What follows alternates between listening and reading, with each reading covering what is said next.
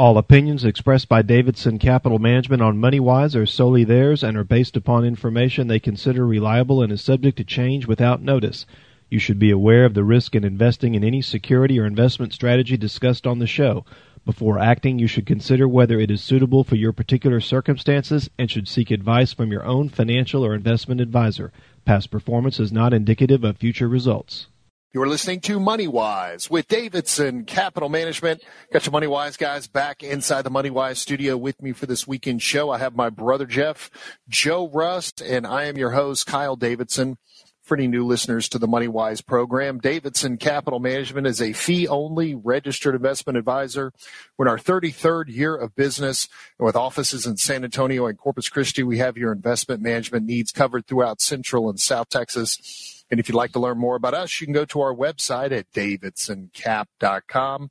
Or if you'd like to give us a call in our office on Monday to discuss your personal financial situation or take advantage of a portfolio review and analysis from your Money Wise guys, you can reach us in our San Antonio or Corpus Christi office toll free at 1 800 275 2162. If you'd like to send us an email, you can send all emails to moneywise at davidsoncap.com. And don't forget, you can subscribe to the MoneyWise podcast through Apple Podcasts or any of your favorite streaming podcast apps where you can leave your comments. And don't forget to like the show. So as we kick off every weekend's MoneyWise program, I turn it over to my brother Jeff to go into the numbers from Wall Street from last week. So Jeff, take it away. Okay, in the week just passed, the Dow Jones Industrial Average was down about 51 points or two tenths of one percent. The S&P 500 last week was down about 36 points or nine tenths of one percent, and the Nasdaq last week was down about 183 points or 1.6 percent. Now, for the year to date, the Dow Jones Industrial Average is down 13.9 percent. The S&P 500 year to date is down 18.9 percent, and the Nasdaq year to date is down 26.8 percent. Thank you, Jeff. You're welcome. So another uh, another wild week on Wall Street. Although we did have a little bit of a attack of the Fridays in a good way, although we still ended the week negative. It was far less negative than what it would have been without Friday. Um, we hear of late Fridays have been not necessarily great days, but uh, the one just passed was the exception. Uh, really driven by um, some earnings on a few stocks. Uh, we happen to own both of them. Uh, I think United Health had a very nice earnings report on Friday, which is the largest uh, percentage portion of the of the Dow Jones Industrial Average. Um, I think it's almost, uh, I think it's over 10% of the Dow Jones Industrial Average is United Health. Uh, and it had a very nice day. I think they, had good earnings and they raised their guidance for the year. And then all the banks, there's a lot of bank earnings this week. You know, earlier in the week, uh, there were some not so great earnings and the markets reacted negatively. And then as the week went on, there were some better bank earnings and, and the sentiment seemed to change on the bank stocks. And uh, there's a number of bank stocks in the Dow Jones Industrial Average. Uh, the second biggest component of the Dow is uh, Goldman Sachs, which we also own in our portfolio, which had a had a nice day also on Friday. So you know, I, I hate to throw a little bit of cold water on the 600 point gain uh, that uh, the Dow Jones Industrial Average had on Friday, but I would say th- at least a third of that gain, if not more, uh, came from two stocks, which just happen to be the two largest percentage components of the Dow Jones Industrial Average, which account for, I think, a little over 16% of the Dow, or it's just in United Health and, and Goldman Sachs, which again, we, we, have, we own both of those stocks in our portfolio. But but but let's not forget the S and P had a very good day on Friday, as well as the Nasdaq being up almost 1.80 percent, which did not include United Healthcare or Goldman Sachs and the Nasdaq, which is more tech, more of a you know tech focused index on the Nasdaq side. But I, I think really where more of the optimism or the buying that came in on Friday was some of the information that was taken out of the producer price index information that came out on Friday and some of the input components into the producer price index saw quite a bit of a decline which in essence the market interpreted as what the Fed is doing and what they're trying to do is starting to see, you know, the cause is starting to have an effect of bringing some of the inflation on those input prices that go into the producer price index is now coming down. I think something else that occurred on Wednesday or on Thursday is we had a couple Fed governors talking. Now Bullard who we've talked about on this show, Fed Governor Bull, Governor Bullard, who typically when he opens up his mouth, you can at least take 100 to 200 points off the Dow Jones uh, that day when he speaks. I call it the uh, Bullard put. He came out and said that he's in support of a 75 basis point increase, along with another Fed governor, because I know on Thursday, a good chunk of the selling that we saw on Thursday was some hand wringing from the market based on the consumer price index information that came out on Wednesday, where the market was interpreting and the possibility of the Federal Reserve raising interest rates at the end of this month by a full 1%. Uh, when the Fed meets on July 26th and 27th. But coming out with Bullard being one of the most bearish of the Fed governors, saying that he's not really in support of a 100 uh, basis point or a 1% increase, but he is for 75 basis points. I think brought a little bit uh, of some calm over the market on Thursday because the market was down much further on Thursday and it was still negative for the day, but we saw quite a bit of recovery after uh, Bullard spoke as we closed out on Thursday. One, of the things, one of the things that I noticed this week, and I was wondering about this, and and Kyle and I have a buddy that's that's uh, been in the mortgage industry, and you're looking at the the financial sector and the and the and the bank stocks, and you're wondering, okay, at the end of the year, what's the loan situation going to look like? How many how many of these uh, stocks or these companies are going to have to write off some of these loans, and what does it look like? And we all kind of knew this in the back of our minds, but a lot of these these companies, and then Wells Fargo even talked about it, they have plenty of reserves. So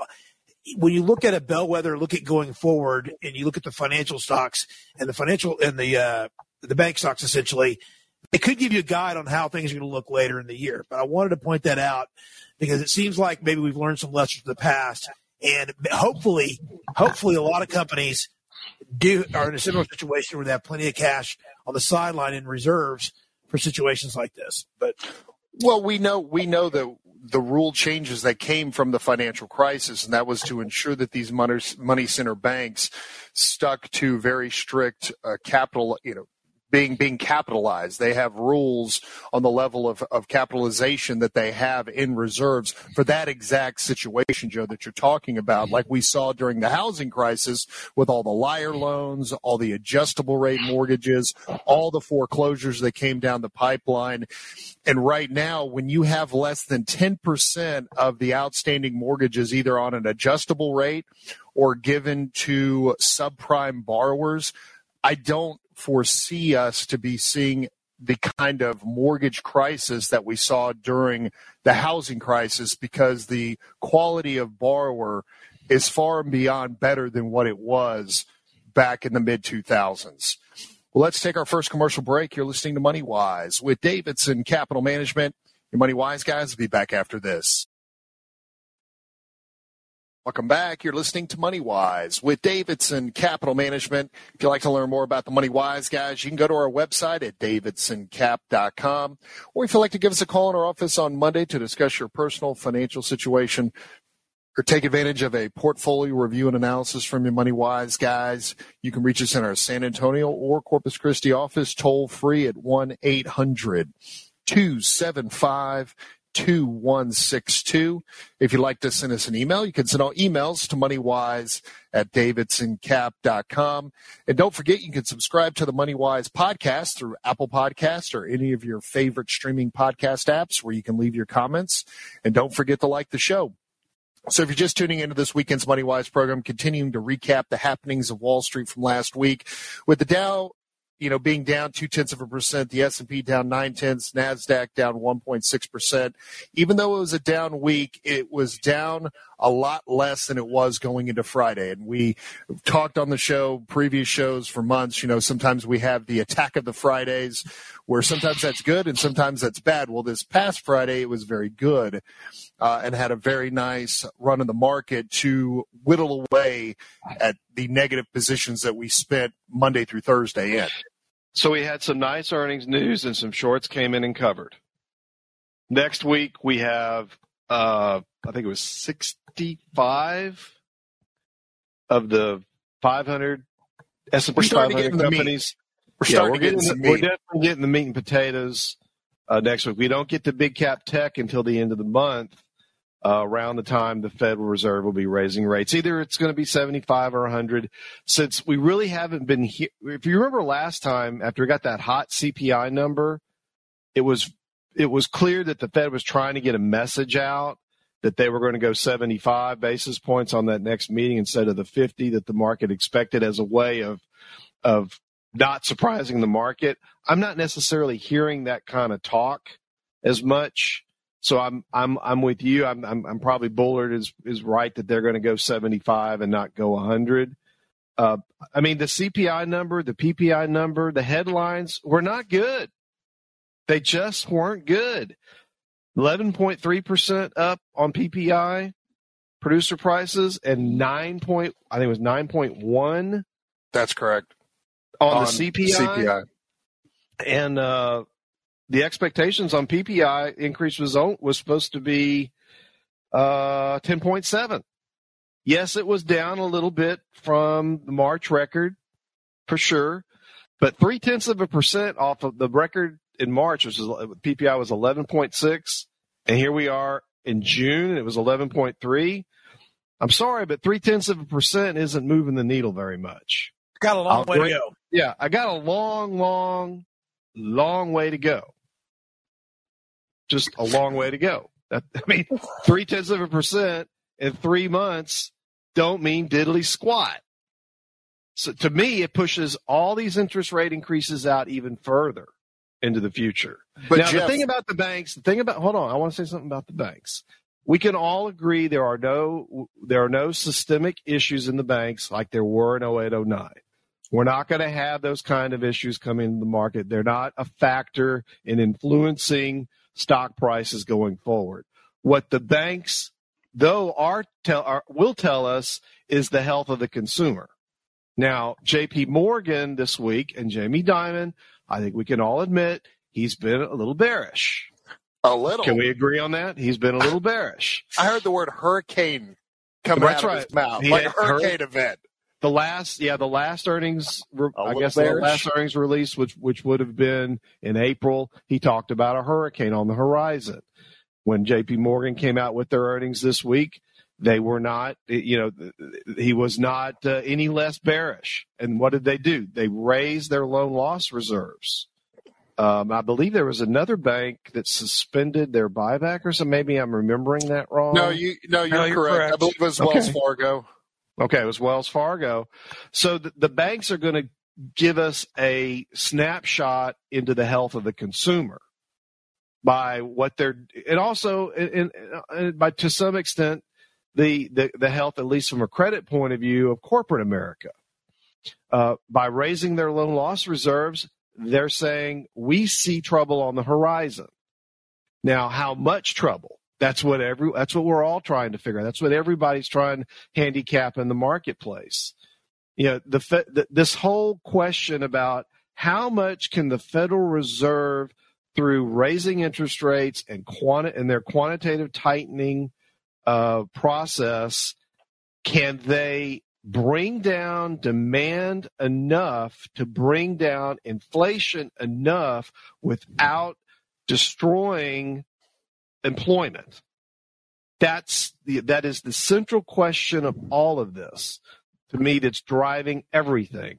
And all three of us have different views on that, as does you know the hundreds of thousands or millions of people that are making investment decisions for client portfolios on a daily basis. Yes, Kyle.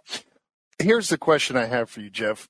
When the Federal Reserve raises interest rates, isn't it typically raised and then there's a lagging effect from their dis, from their monetary policy decisions. Correct. So if we saw consumer price index for last month at 9.1, we saw PPI, would you say, 11.3. 11.3. But then we had short covering and we had the Dow up over 600 points on Friday when we just had the two hot, the hottest CPI number since 1981 where the market didn't fall off of a cliff from that number we saw producer price at 11.3 and the market actually shot up on Friday, whether it's short covering or not, the market shot up. The Federal Reserve, yes, is going to be raising rates at the end of this month, most likely three quarters of 1%. But there's always a lagging effect of them making monetary policy changes and then how that affects the producer prices and consumer price index. And I agree with you three tenths of a 1% decrease isn't anything to write home to mom about. But I think what was extrapolated out of the producer price number on Friday is again, they saw a little bit more of a dramatic increase, more than just a few tenths of a percent in some of the inputs that go into the PPI that they're now starting to see a pickup in the effect of the of the right of of the Federal Reserve raising interest rates, that lagging effect is starting to take hold. It's starting to have some teeth, and it's starting to bite into it. And I think what the market might have been saying on Friday, it's still too early to tell, but what the market might have been saying to investors on Friday is that that was the peak. That was the top of PPI. That was the top of CPI because something else that came out on Friday was consumer confidence, which improved from the lowest print it ever had in its history ever? last month. Okay, ever. how much did it improve? About how much did it improve? I believe it was at 54. I think it went to 54.3 if memory serves me correct. It was um, right just past 50. Okay. We all have, anything all below 50 is really bad. We all have different opinions, but I mean, what does it mean to your portfolio? If you're listening to the show or your client, what does it mean to your portfolio? We have been in this trading range probably I mean, I can't even count how many months we've been in this trading range. And, We're not in a trading range. I'm sorry, what, Joe. I have to interrupt you. We've what, been in this downward trend going back to last November.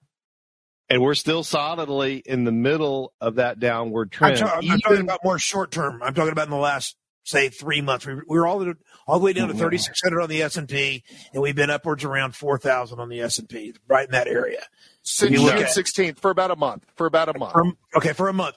What I'm what I'm getting at is, and the point that I'm getting at is, my belief is until we see a decline, a couple of months in a row in the CPI, all right, and that's when we're going to say, all right, finally rates are coming down a little bit, and we might have some movement on the market. I do not think this last Friday was an indication that we're we bottomed out on the market. That's just my opinion. I think we're going to have okay. have a couple consecutive months of declining interest rates, or or rather inflation coming down.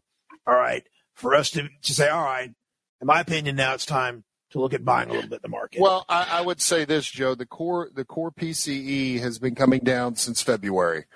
That is the primary measure that the Fed uses. Now, granted, the Fed's last meeting, they said we're going to be paying more attention right now to the CPI because that's what everyone feels when they go to the grocery mm-hmm. store, when they go to the gas pump. We know the price of a barrel of oil has come down. We know that gas prices have come down maybe from $5 to $4.50. It's not a huge relief, but it has definitely helped. So we're starting to see some demand destruction. I read a report this past week that we're now starting to build hundreds of thousands of barrels of oil per day here in the U.S. in reserve that's not being used. So it is show, starting to show some of that demand destruction that is then added to the the falling of prices for a barrel of oil, but it's still high.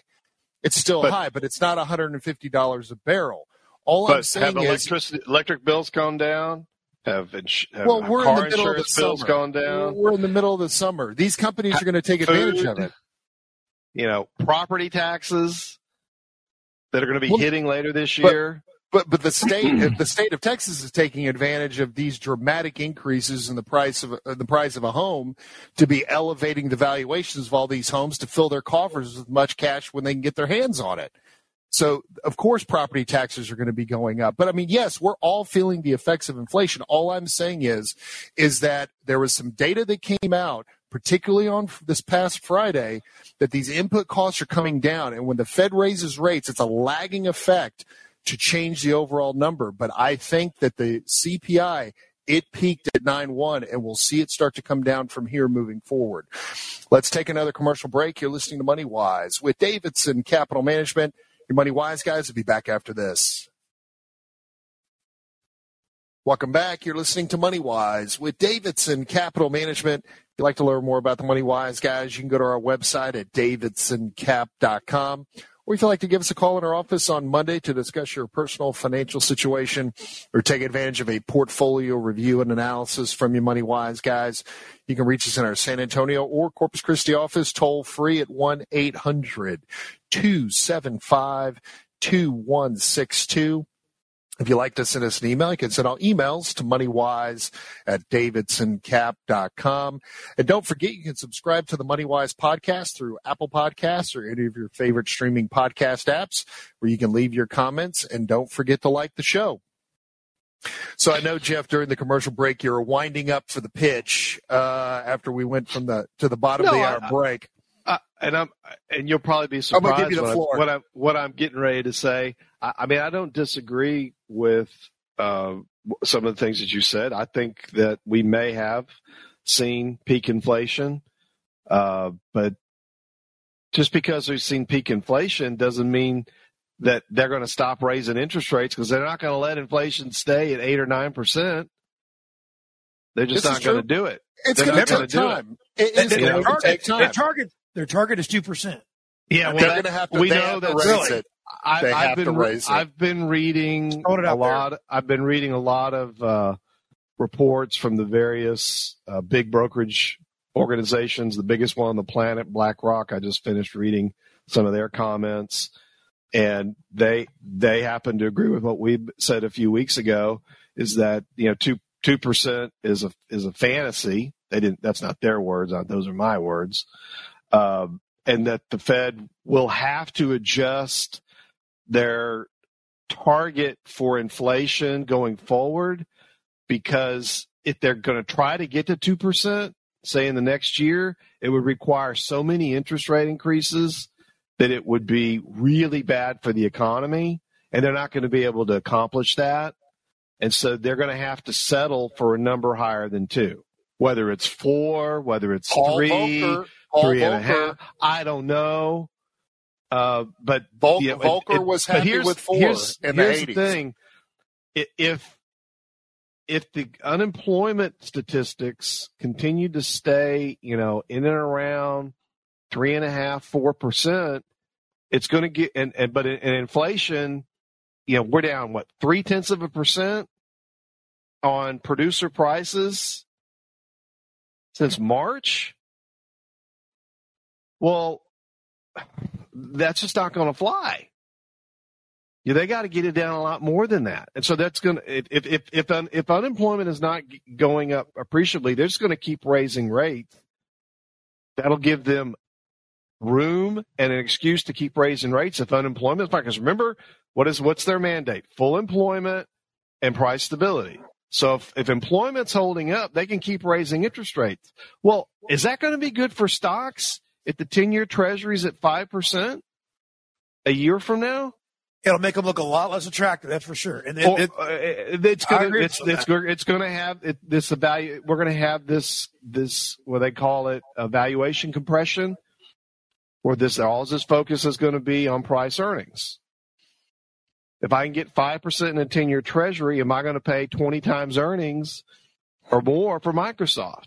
Well, I don't know and its growth prospects may have come down too. Well, I, I just don't know if I'm going to pay that. That's just one stock. There's thousands of stocks in the stock market, but we've had a little bit of earnings news this week from the banks. Uh, the market for the week was down. We got the meat and potatoes coming next week.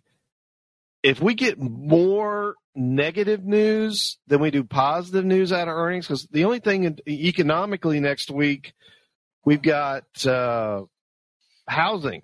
We're going to find out how healthy housing is now. Does anybody believe we're going to get some blowout great numbers from housing next. we've got housing starts and existing home sales. Heck no, we're not. Now, is the market going to react negatively, negatively to that, or has it been priced in? We I would say that we have leading I- economic indicators also on on Thursday. Well, I could just say anecdotally, I had a conversation with a client of ours that's in the lumber industry, and I asked him, you know, what they're seeing in prices, and he said the floors dropped out of it. And he said that the price of just sheet plywood has come down dramatically. Yeah, so That's again, one and some, particular and- yes, item. some- that's one I bet, input. but that, but that's my whole point is that some of these inflationary inputs are really starting to come down, and there is a lagging effect of what the Fed is doing from a monetary policy standpoint before it really starts to show up. I agree with you, Jeff. Yes, going down three or four tenths over the span of three or four months is nothing to get excited about. But because of the lagging effect of the monetary policy, we could start to see that accelerate over the next three to four months. And I, and we've talked about, like you said, on this program more than a month ago. Paul Volcker in the 80s, when inflation was back at this level, they they changed their mandate and they were happy getting it to four percent. And I think the Fed needs to start wrapping their mind around increasing their mandate from two to three to three and a half to four. And I'm wondering if they were to do such a thing, how the market is going to interpret that. I would see that as more of a positive for the market because then that means they're getting closer to their mandate. That means they have to raise interest rates fewer times and eventually stop and let things settle out. and then maybe we could start to see some repricing and inflated repricing coming back in on the growth side of the market where a good majority of the market's destruction has occurred in that particular side of the asset class on the growth side. But it's going to be it's going to be a wait and see. That's what we've been talking about on this program going on months now is that you just have to be patient. Have your buy list ready. Continue to maintain that long-term perspective, but don't be complacent in your portfolio either. Do not be complacent. So, I, I- think one thing we can all come to conclusion of if you're sitting on cash, is now the time to put all of your money to work in the market. We're all going to agree that that is not the time. Now is not the time to do that. I mean, if you're if you're in But a you 401k, you're dollar cost averaging, and you Well, know you're let's putting say into the what we did this down week. twenty percent. Go ahead, Jeff. Just that's what did we do this week? We have what probably a half dozen new clients in the last sixty days, Mhm. and we invested stocks. What? How much money we put in stocks this week? How less than five? I mean, whatever our normal position would be, we divided it by six. by sixth. by Right. six. So we put a sixth in. So we are slowly, slowly nibbling.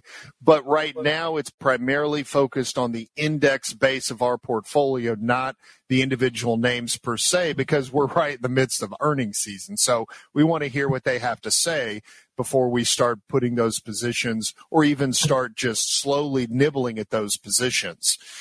So if you are, if you do find yourself in a situation where you are sitting on a large level of cash and you're a longer term investor, you know, coming, no one's ever going to be able to time the, the bottom perfectly, just like you're not going to be able to time the top perfectly. So this is why dollar cost averaging is so critical in any portfolio. And as Joe mentioned, if you're participating in a 401k, you're dollar cost averaging every paycheck you get.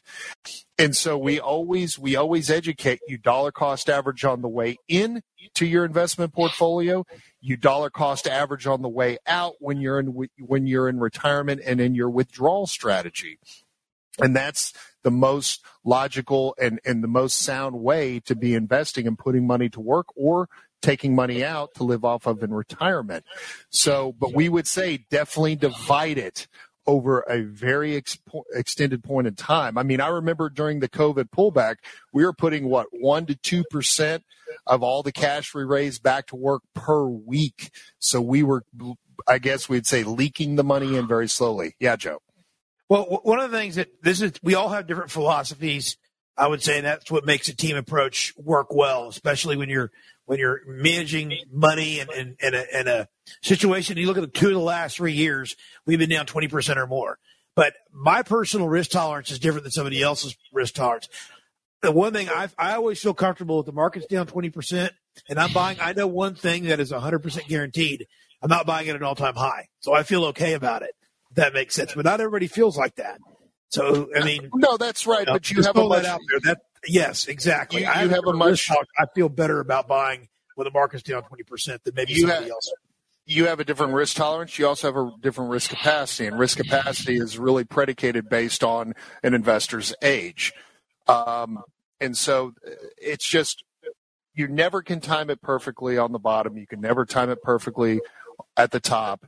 And so this is a point in time, even though we might not be at our what we have talked about on this program as our base case of 3400 on the S&P 500 we're not too terribly far from it and if you're dollar cost averaging it slowly it's not necessarily a bad thing and it's also not necessarily a bad thing to average the price of your positions down as opposed to averaging them up. So this is just not a place to get aggressive about putting large percentages of, of idle cash in the market. Absolutely. We're very, very early in this rate raising cycle, and we've only had three interest rate increases, if my memory is correct. correct. The fourth one will occur this month and mm-hmm. it'll be either 75 or a full percent, which we haven't had since the 1990s. If they go all the way to 1%. Um, the other thing is, is we got all these earnings news. We have got to hear these earnings come in. We've got to hear what the outlook is. We've got to see what these companies are seeing out into the future to, to, to build some confidence that, well, maybe we're getting near a low. I think the lows for the market will be put in between now and the election. It's like a 50 50 between now and the election. I think it's a 75% chance the lows will be in before the end of the year. Okay. That's my take. And before we go to break, I want to set up for the next segment because we want everyone to stay tuned because we want to talk about one of our most loathed subjects, and that is equity indexed annuities with an example of an equity indexed annuity with a nine year track record. And we're going to talk about that after commercial break. You're listening to Money Wise with Davidson Capital Management. Your Money Wise guys will be back after this. Welcome back. You're listening to Money Wise with Davidson Capital Management. If you'd like to learn more about the Money Wise guys, you can go to our website at davidsoncap.com. Or if you'd like to give us a call in our office on Monday to discuss your personal financial situation or take advantage of a portfolio review and analysis from your Money Wise guys, you can reach us in our San Antonio or Corpus Christi office, toll free at 1 800 275 2162. If you'd like to send us an email, you can send all emails to moneywise at davidsoncap.com. And don't forget, you can subscribe to the Moneywise podcast through Apple Podcasts or any of your favorite streaming podcast apps where you can leave your comments. And don't forget to like the show. So as I set up before we went to our last commercial break, talking about one of our most loathed products that are sold uh, to investors, and that is equity indexed annuities. And I can tell you with the kind of markets that we've had so far this year, those free lunch, those free dinner, those learning um, discussions at the Del Mar Annex, those invitations are just flying out left and right because how about how about all the radio sh- how about all the radio all radio programs on people's fears no, just right. the radio, just the radio ads, much less the, the shows. And so every once in a while, we get an opportunity to review one of these equity indexed annuities with an actual statement, with actual money invested in an equity indexed annuity. And it just so happens that this particular equity indexed annuity was sold by a person who runs a weekly radio show in the San Antonio market, runs multiple radio shows in the San Antonio market. Uh, recently, just recently, a similar show began running in the Corpus Christi market on a different station other than the one you're hearing us on today. I wouldn't be surprised if they use the same company. And it really doesn't matter the name of the company. This particular company we've seen many times. It's very popular. But they're all about the same. They're all pretty poor. Oh, you're being too kind. And, and, and poor you're being, being too kind. We can't say and, the seven and deadlies. So, and so, again, this is an actual example of an equity indexed annuity that's been owned In this particular case, over eight years, beginning at the beginning of 2014 to the beginning of 2022. Uh, this particular investor put in $250,000 into an equity indexed annuity uh, the first week of January of 2014. Now, equity indexed annuities only give you an annual statement. So the statement I have in front of me is from the beginning of 2022. So it covers a full eight years of the market. Okay, from 2014, beginning of 2014 to the beginning of 2022. The return, if this individual was to surrender today, eight years, you know, eight years later, if they surrendered at the beginning of January on its anniversary, this equity indexed annuity would have returned a compounded rate of return of one half of 1% for eight years. Ladies and gentlemen, I did not misspeak one half of 1%. It shows that this, this particular client could have liquidated the equity annuity and collected a little over $260,000. So $10,000 they made on a $250,000 investment over eight years. Now that's turning it in. They have to pay a penalty because all the equity indexed annuities have long surrender penalties. This one now, is this, for 10 years. This one, I believe that's correct. Yes. Now this, this client also signed up for the guaranteed income rider, which the vast majority, I think 99.9% of the time it's sold. And signing up for that rider greatly reduces your return.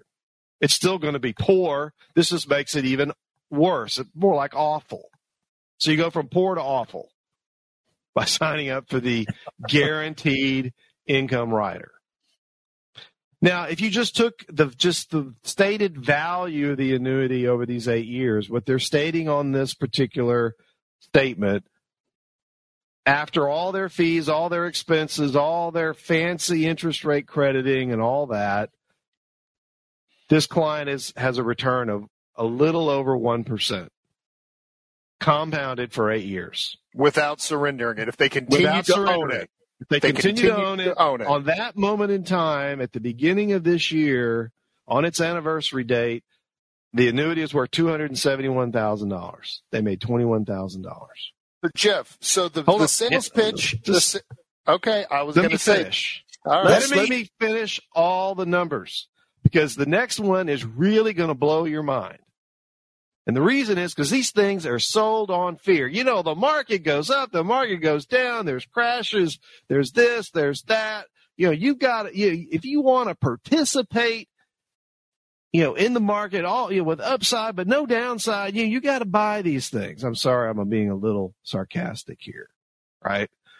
So buying this for this particular client, this particular example, made them one 0.05% compounded for eight years. If they'd have taken the same amount of money, $250,000, and invested it on the exact same date in a moderate asset allocation portfolio, and we took the value of that account on the same day, eight years later, on its eight year anniversary, after all fees and all expenses, their return would have been over 6% compounded. And the account would have a value of over $405,000. Now, ladies and gentlemen, think about for a minute what's happened in the markets in the last eight years. We had a 20% down in the fourth quarter of 2018. We had the worst pandemic in 100 years that caused the, the S&P 500 to decline by 30% in one month in 2020. 20. 2020. Among all the other things that went on for the last eight years. And you know, we still managed, you know, somehow to make six over 6% compounded. Net of fees and expenses. Net of fees and expenses. So, you know, these guys that are out here selling this fear ladies and gentlemen, I'm here to tell you these, you know, these, these I can't tell you how horrible these products are.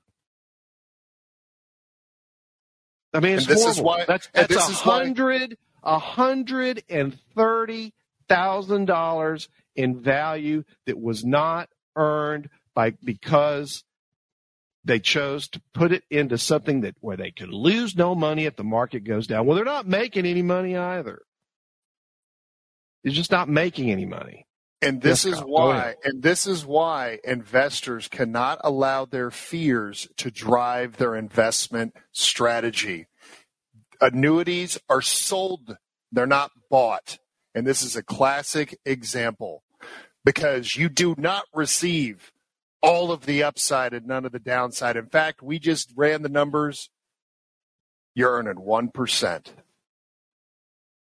That's not going to put anyone on easy street. And if you'd like to the, learn bro- more, it'll, put the, it'll put the broker on easy street. that's right. If you'd like to learn more, you can always give us a call, 1 800 275 2162. With that, we're coming to the top of the hour break. So we're going to take the break, go into the news. And when we come back, we'll be diving into the second hour of this weekend's Money Wise program and continuing with investor education. So stay tuned, we'll do that after this. You're listening to Money Wise with Davidson Capital Management. We'll be back after the news. All opinions expressed by Davidson Capital Management on MoneyWise are solely theirs and are based upon information they consider reliable and is subject to change without notice. You should be aware of the risk in investing in any security or investment strategy discussed on the show. Before acting, you should consider whether it is suitable for your particular circumstances and should seek advice from your own financial or investment advisor. Past performance is not indicative of future results. Welcome back. You're listening to Money Wise with Davidson Capital Management. Got my father John, my brother Jeff. I'm your host Kyle Davidson, and we are heading into the second hour of this weekend's Money Wise program.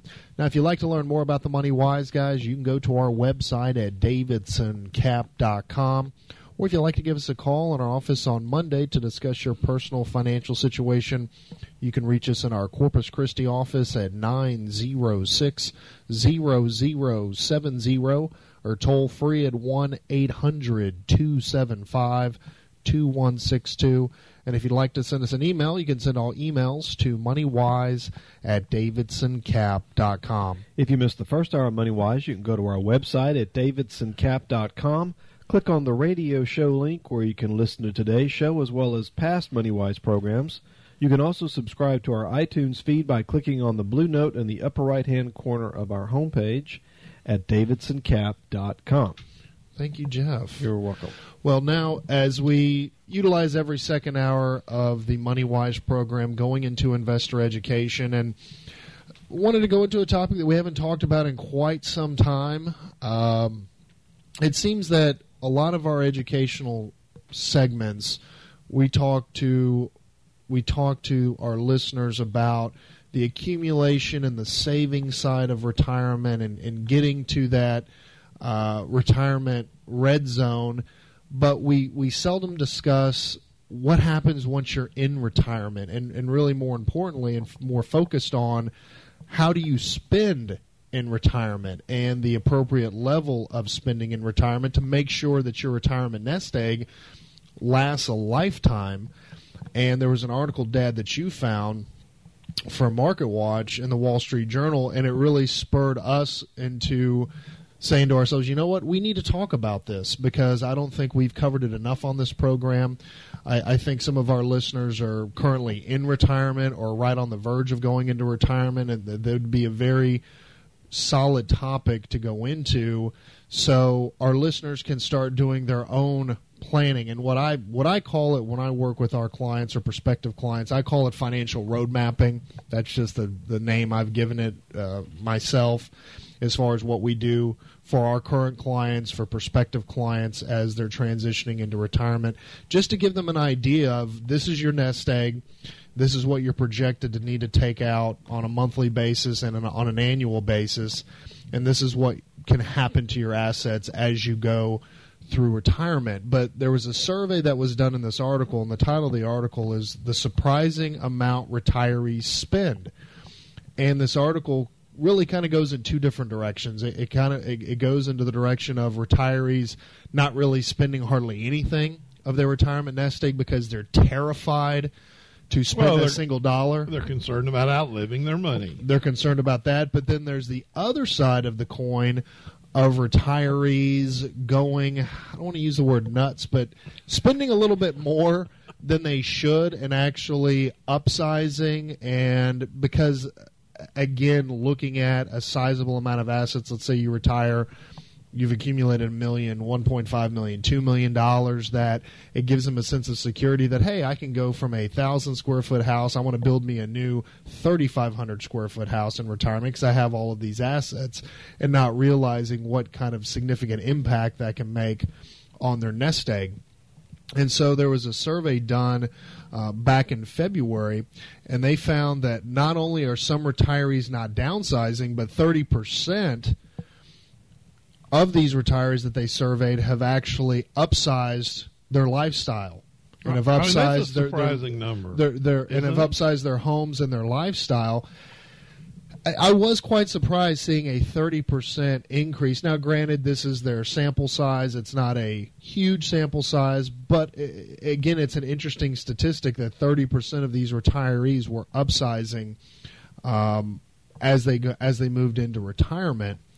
And I know that if any of our listeners went to a financial planner, went to a financial salesman, and said, "Okay, here's here's my nest egg. I want to start drawing assets off of it to live in retirement. How much should I be pulling out?" And it seems that the rule of thumb in the brokerage community and the financial planning community has always been a 4% rule to be not taking out more than 4% of the total value of your portfolio on an annual basis.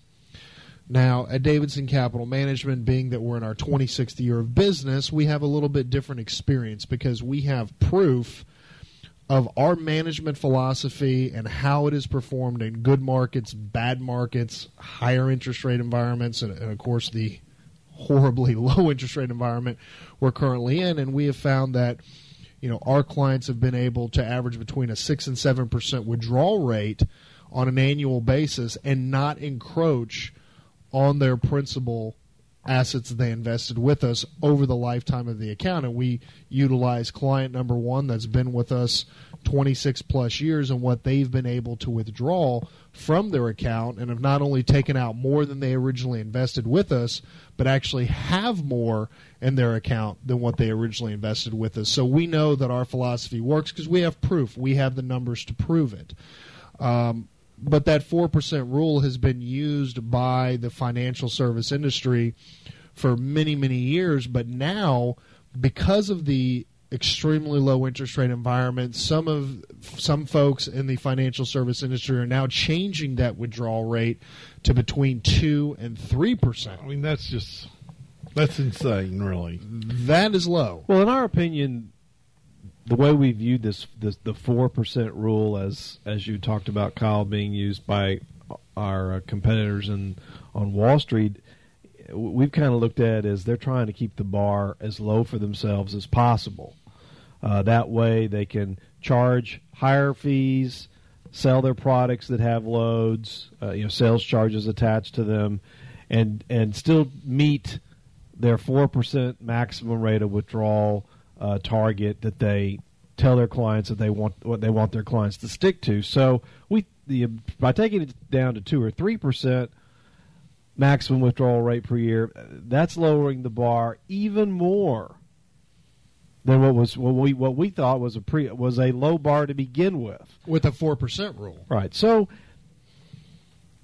if you're if you if you got a client that's got a million dollars and you're telling well you can only wi- withdraw two percent a year that's twenty thousand dollars. Well, think about this. I mean, if you put it into government bonds, ten-year bonds right now, Exactly. you, you don't need any of this. You can get right at two percent. So you don't you don't need to go to Wall Street to get a two percent withdrawal rate. I mean, you can do that on your own, dealing direct with the Federal Reserve. So that that's absurd. That's why I said that's insane. That's insane. Well, they're they're tr- I guess they're trying to cost themselves all the trailing commissions that Dad, you and I talked about on last weekend's show. They're they're trying to cost themselves a lot of commissions because, like you said, you can go directly to the Treasury and buy government bonds, which is a guaranteed rate of return, the only guaranteed rate of return on Wall Street to generate that withdrawal yeah, to, rate of two to one percent. Whether it's two, three, or four percent, in my opinion, this looks like a revenue enhancement to. Uh, policy by Wall Street. Okay, well, let's take another commercial break. You're listening to Money Wise with Davidson Capital Management. Your Money Wise guys will be back after this. Welcome back. You're listening to Money Wise with Davidson Capital Management. If you'd like to learn more about the Money Wise guys, you can go to our website at davidsoncap.com. Or if you'd like to give us a call in our office on Monday to discuss your personal financial situation, you can reach us in our Corpus Christi office at 906 0070 or toll free at 1 800 275 2162. And if you have an investment related question or topic you'd like for us to discuss here on the Money Wise program, you can send all your emails to moneywise at davidsoncap.com. So continuing our investor education, and it's an, uh, and it comes from an article, "The Surprising Amount Retirees Spend," and we're talking about spending in retirement and some of the rules of thumb that we utilize with our clients at Davidson Capital Management, uh, but also just some tips for pre retirees so they can do a quick determination with very simple calculations of whether or not they're potentially ready for retirement and kind of hop on that proverbial horse and riding off into the sunset and some things that they can do and utilize some free calculators uh, that are online for them to do some of their at, at home calculations. Now, getting back to this article, there's a financial research firm. Uh, I, I, love the name of it. It's called Hearts and Wallets. this this research firm they surveyed uh, a little bit over 1,200 households age 65 and older that had assets of more than $100,000, and the research researchers found that only 12 percent. Uh, or I shouldn't say only, they found out that 12% took out over twice the 4% rule, closer to a 9% withdrawal rate per year, but they also found that 28% withdrew less than 1%. And some of these folks surveyed didn't remove any assets at all from their retirement assets. Now, I would be assuming that these folks either have A, taxable assets and outside accounts, because most likely they would be asking if it's IRAs or pensions or what have you, or they have traditional defined benefit plans and getting their pension payment. They decided not to take the cash lump sum option, which is what we recommend to any retiree at Davidson Capital Management to take that lump sum distribution from your pension so you gain control of those assets, or their lifestyle is so modest that their Social Security payments are more than covering their daily living expenses. I mean, that's what that's the only thing I was able to take away from this survey of over 1,200 households that were surveyed. Um, but you know, one thing that that was interesting that came out of this article that really spurred us to want to talk about this is this mentality of chunks or nothing, and that means retirees going into their IRA accounts, going into their retirement accounts, and taking a chunk of money out at a particular period of time as opposed to spreading those payments out over a monthly basis. And I wanted to talk about this because being in business 26 years, we deal with this on a weekly basis at Davidson Capital Management where you know, we recommend that if you're going to be living off of your assets in retirement to set up really kind of your own annuity. And I hate to even use the word annuity, but I have to let all of our listeners know the definition of the word annuity means a periodic stream of payments. That's what annuity means. Well, you can create your own annuity through an IRA without actually having to go and buy an annuity. And you do that by setting up a particular dollar amount that you're going to be withdrawing on a monthly basis from your retirement nest egg to live off of in retirement. And this is what we would recommend at Davidson Capital Management as opposed to taking chunks out. And the reason why we recommend not taking chunks of assets out are for a couple of reasons. First off, when you say, okay, I need $15,000 out of my account, and then four or five months later i need $20000 out of my account and then a couple months later you take another 10000 out you get to the end of the year you kind of forget the chunks of assets you took out earlier in the year.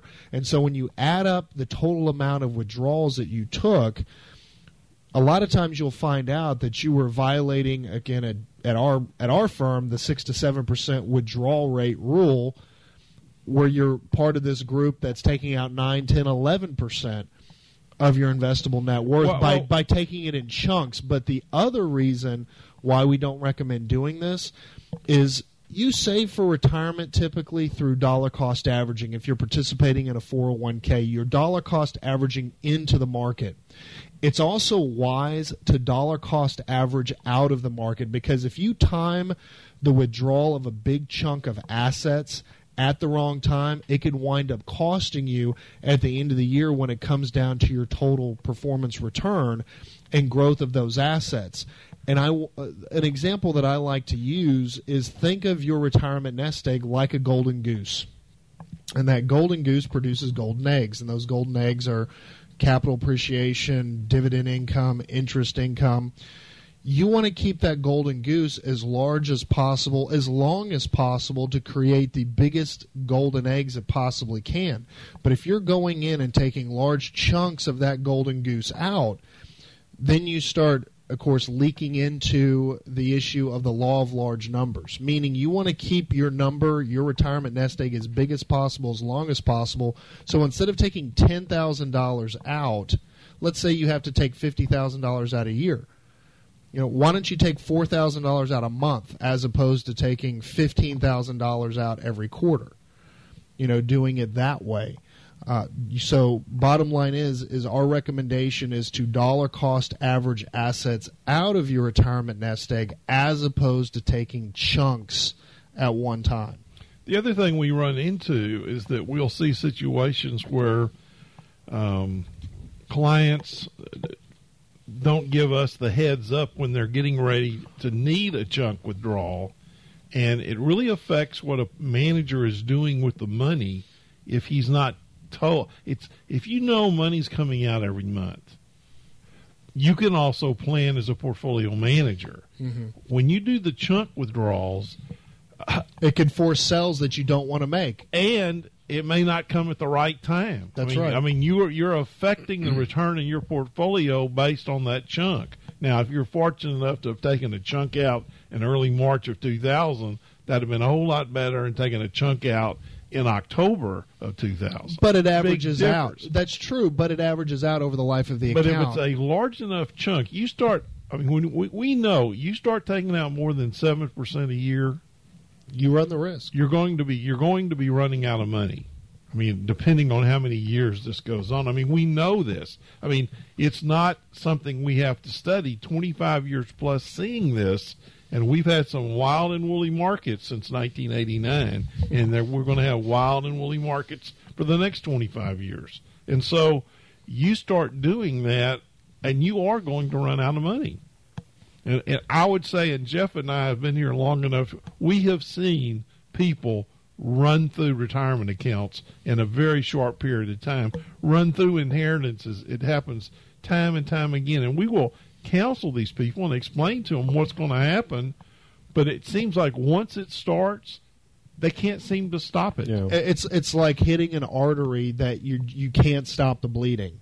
And it isn't. I mean, it's their money. We are there to work for them but we're also there to counsel, and we will tell you know you are going to see this money disappear. A lot of the time, when we see people taking chunks out of their retirement accounts, uh, they are more times than not uh, purchases that they shouldn't be making.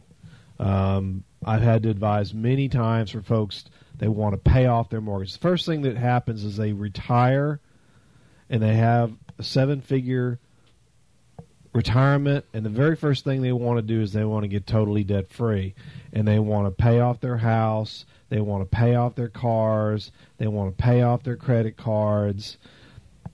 You know, some of these things we sh- should have been planned ahead of time to have them paid off before you reach retirement. Maybe not necessarily the house, but by taking all these chunks now and converting them to assets that are appreciating at a lower rate or appreciating at no ra- you know or depreciating like you know paying like off a vehicle car or like a vehicle. uh, that that that's a real problem. We've also had to counsel folks many times that are, and I'm going to use the term "quote unquote" retiring because they're not actually retiring; they're changing careers, and they go in and raid their retirement nest eggs in order to change careers.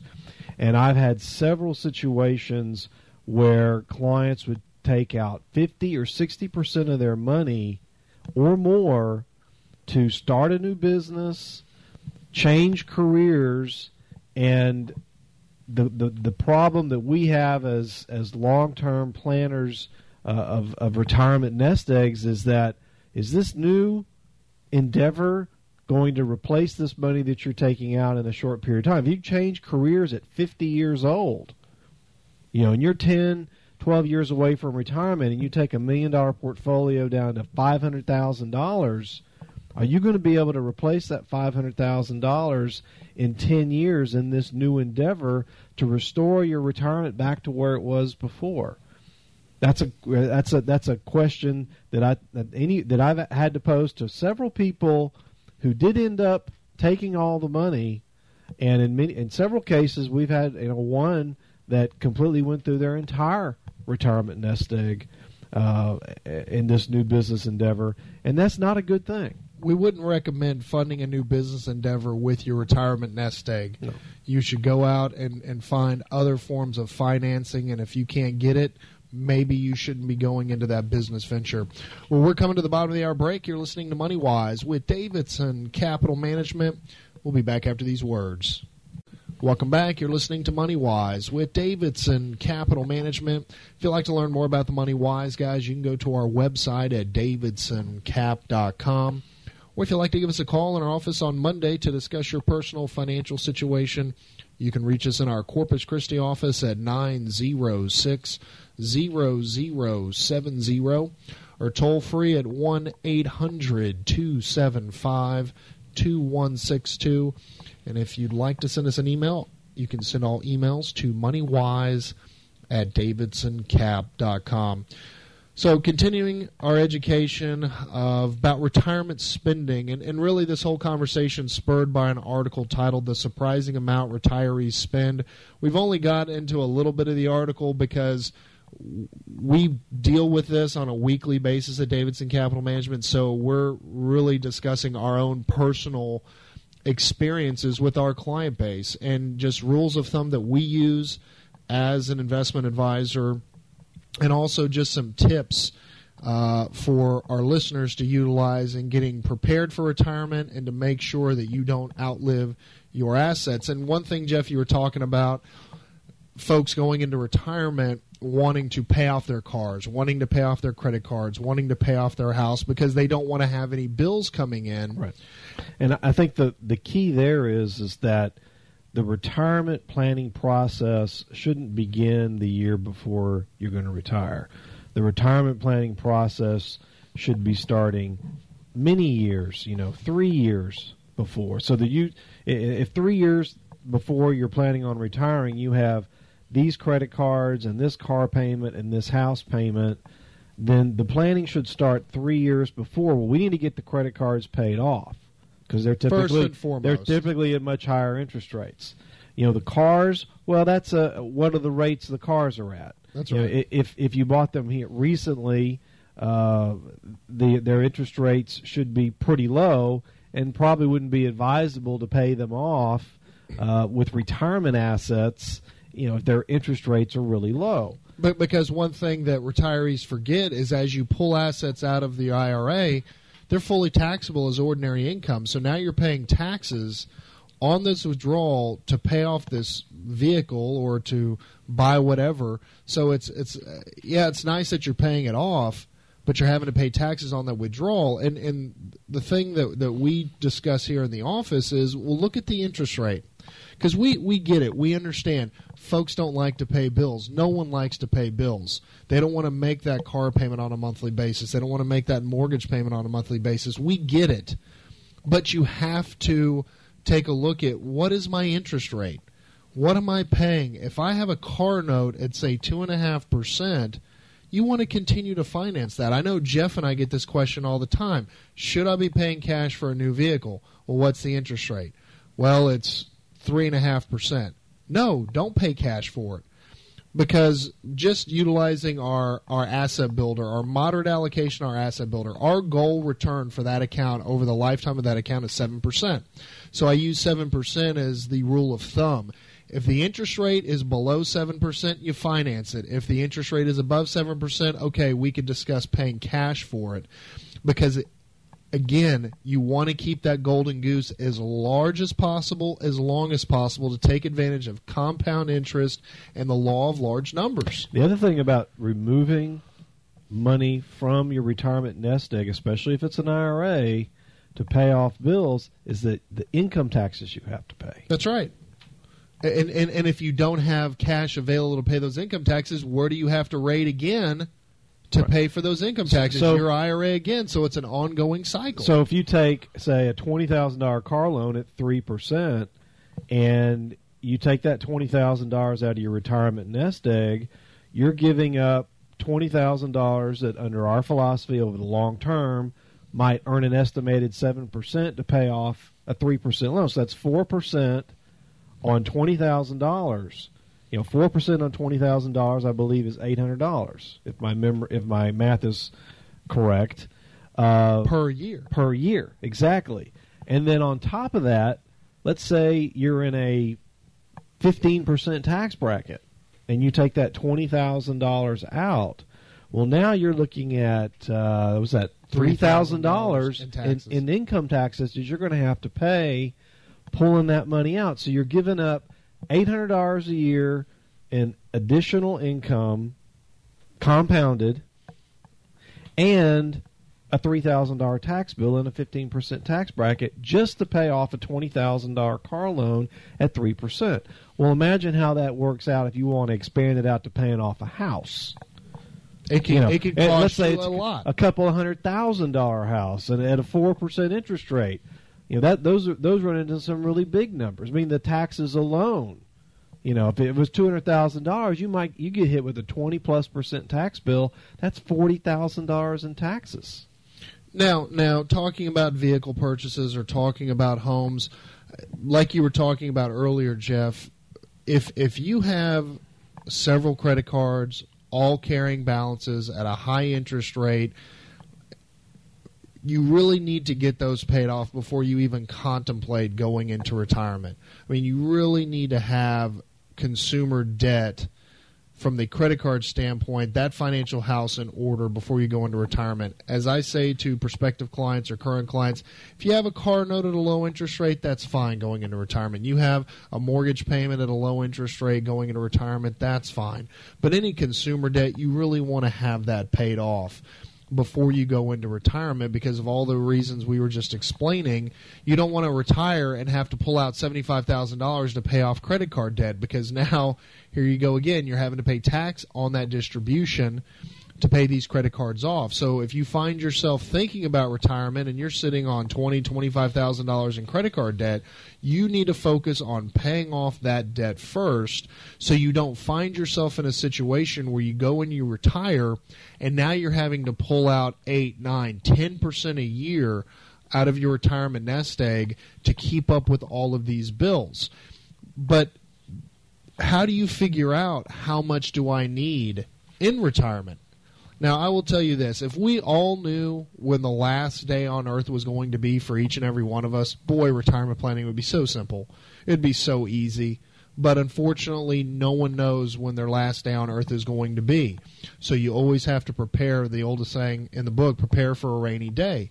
So, what you need to do, and what we recommend, is if you want to maintain your lifestyle, as, as, I say to prospective clients, if you're used to eating steak three times a week, don't think that once you go into retirement you're going to be eating PB and J and rice and beans three times a week instead of steak. So we recommend to take 12 months of your spending and average them out. Add up 12 months, and if you haven't if you don't keep good records and you're thinking about retirement, you need to start keeping a record every month of what you're spending for your cell phone, your electricity, your water, your entertainment, food, uh, all of your expenses. You add up 12 months, divided by 12, you get your average.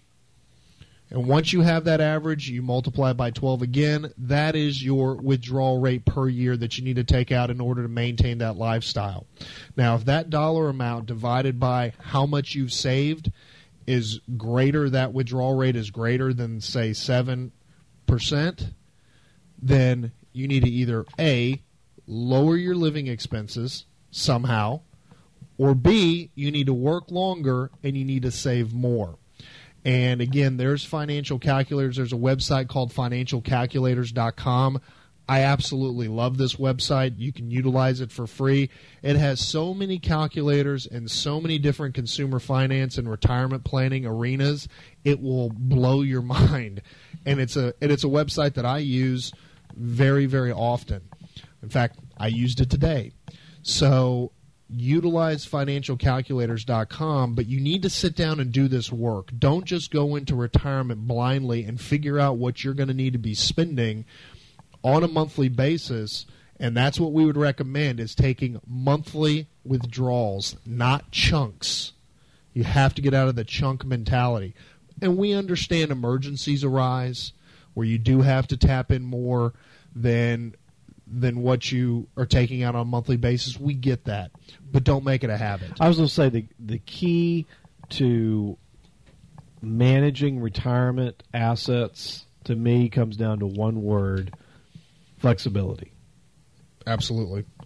And flexibility means that your retirement assets are not invested in instruments that take that away yeah that that reduce your ability to withdraw if an unforeseen event comes comes you know happens. And i'm kind of laying this at the feet of non-publicly traded REITs or private placements or annuities of all different kinds. Or even taking a defined benefit payment from a traditional pension that would be something else. Right. Taking a traditional roll, pension. Yeah, roll instead of taking the lump sum, you roll you just go on and say, I'm gonna take the pension and that's it. Because once you lock yourself in to taking that pension payment, you're done. You you that's the that's it. You're only getting that amount of money for the rest of your life, for the rest of your life and your spouse's life, and then once those two typically once once if you choose the right the, the particular option where you get you get a pension payment for your lifetime and your wife gets a pension payment for her lifetime there's no other assets going to the uh, estate. And it's not those payments are not adjusted for inflation. So every month that goes by that pension payment is buying less and they're also not guaranteed. that's right. No matter how strong the corporation is and I know the the refinery businesses here in the Corpus Christi area are very good at taking care of their employees. I mean, we've seen it firsthand. But there are no guarantees in life, and when you have your pension and you're taking those pension payments, and if that pension goes insolvent, very bad things can happen, and we'll talk about that when we come back from our last commercial break. You're listening to Money Wise with Davidson Capital Management. We'll be back after this. Welcome back. You're listening to Money Wise with Davidson Capital Management. If you'd like to learn more about the Money Wise guys, you can go to our website at davidsoncap.com. Or if you'd like to give us a call in our office on Monday to discuss your personal financial situation, you can reach us in our Corpus Christi office at 906 0070 or toll free at 1 800 275 2162. And if you'd like to send us an email, you can send all emails to moneywise at davidsoncap.com. So, in our last segment of this weekend's MoneyWise program, uh, before we went to break, Jeff was talking about maintaining flexibility in retirement. And I was talking about taking pension payments. And we were talking about solvency of pensions the one thing that each and every one of our listeners needs to understand is that there is no such thing as a guaranteed pension from any corporation. I mean, corporations have gone out of business all the time. I mean, I think of WorldCom, I think of Enron. There's other corporations that have gone out of business. The airline, a lot of airline industry, or a lot of companies in the airline industry have gone out of business. The reason why we recommend taking a lump sum distribution, if it's available, in your pension, or if you have, if you're lucky enough to still have a defined benefit or pension plan from your employer, the reason why we recommend to take that cash lump sum payout is to be able to maintain that flexibility in retirement and not rely on your former employer to be making those monthly payments to you because you have to understand those monthly pension payments are not hedged or not adjusted for monetary inflation. So what buys you uh, in 2015 is going to buy you a heck of a lot less the payment, the same payment you're getting in 2020 or in 2030. So that's the reason why you want to take that lump sum to have that flexibility and also to have access to those assets in case you do run into an emergency or want to be spending a little bit more that you can afford to spend a little bit more than what your pension payment uh, you're receiving is going to amount to. But the other reason is that if a pension goes insolvent, it gets turned over to the PBGC, the Pension Benefit Guarantee Corporation. And the thing you have to understand is the PBGC has multi billion dollars of unfunded pension liabilities, and they have a cap set on the maximum amount a pension recipient can receive on a monthly basis. And so, if you were lucky enough to be receiving a very sizable, say, a four or five thousand dollar a month pension payment, well, last I checked, which is it's been a it's been a while since I've checked, but if memory serves me correct, the PBGC's maximum monthly payout is less than three thousand dollars a month. So if you were receiving a four or five thousand dollar monthly pension payment, and the pension gets turned over to the PBGC, yeah, you just sliced you just sliced your regardless of how much you're receiving a month, you're going to get less. Yeah, you're going to get less. That's right. And something else that we've talked about on past shows, some horror stories concerning these pension payouts, and I've read this right out of the Wall Street Journal. Is the actuarial firms crunching the numbers have run into situations where they find out that a pension has been overpaying pension recipients for years and years and years. And one day, a pension recipient goes to the mailbox, receives a letter stating, "Oh, we've overpaid you over the last ten years, one hundred and fifty thousand dollars.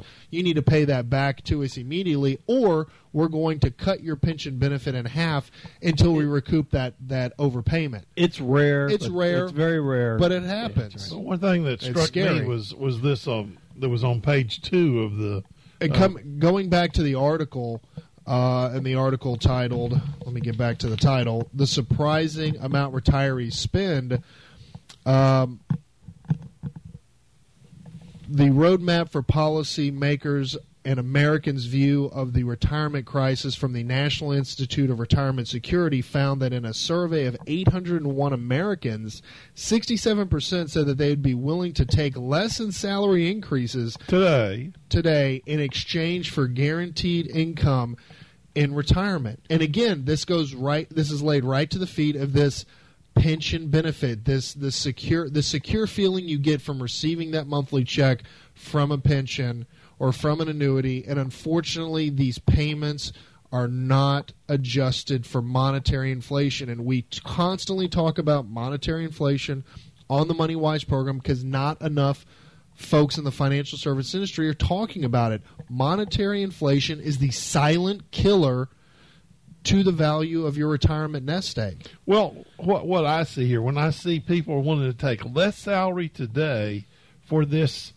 guaranteed amount quote, of money, quote unquote guaranteed in the future. And the one thing you don't want to do is whatever that payment you're getting at age 65 or 66, you're not going to like it at age 78, 79. I, I, I will guarantee you that.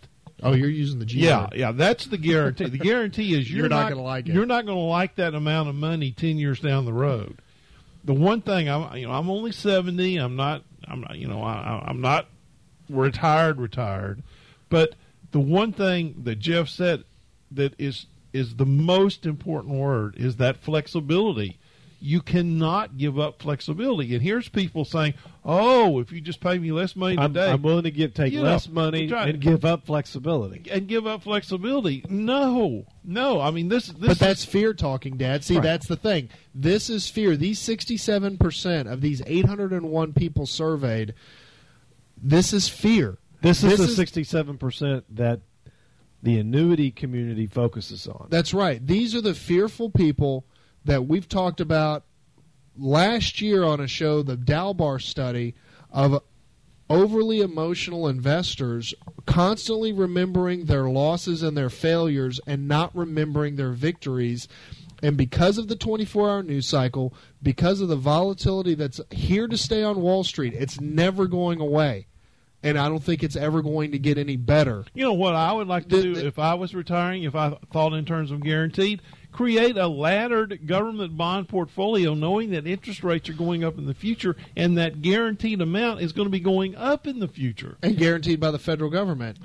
Instead of taking salary increases in exchange for a guaranteed income in retirement, how about they keep the same salary but contribute more to their 401ks and build up their 401k nest eggs and stop being so fearful about day-to-day movements in the stock markets or what this pundit is, say, is saying and that pundit is saying and just pay yourself more in in, in accumulating retirement assets now because taking a ex- accepting a lower salary for in exchange for a guaranteed income in retirement that's baloney. You, the the what it's it's just never that this guaranteed income in retirement is not going to be enough to fund a, comfort, A comfortable retirement. retirement for for most people.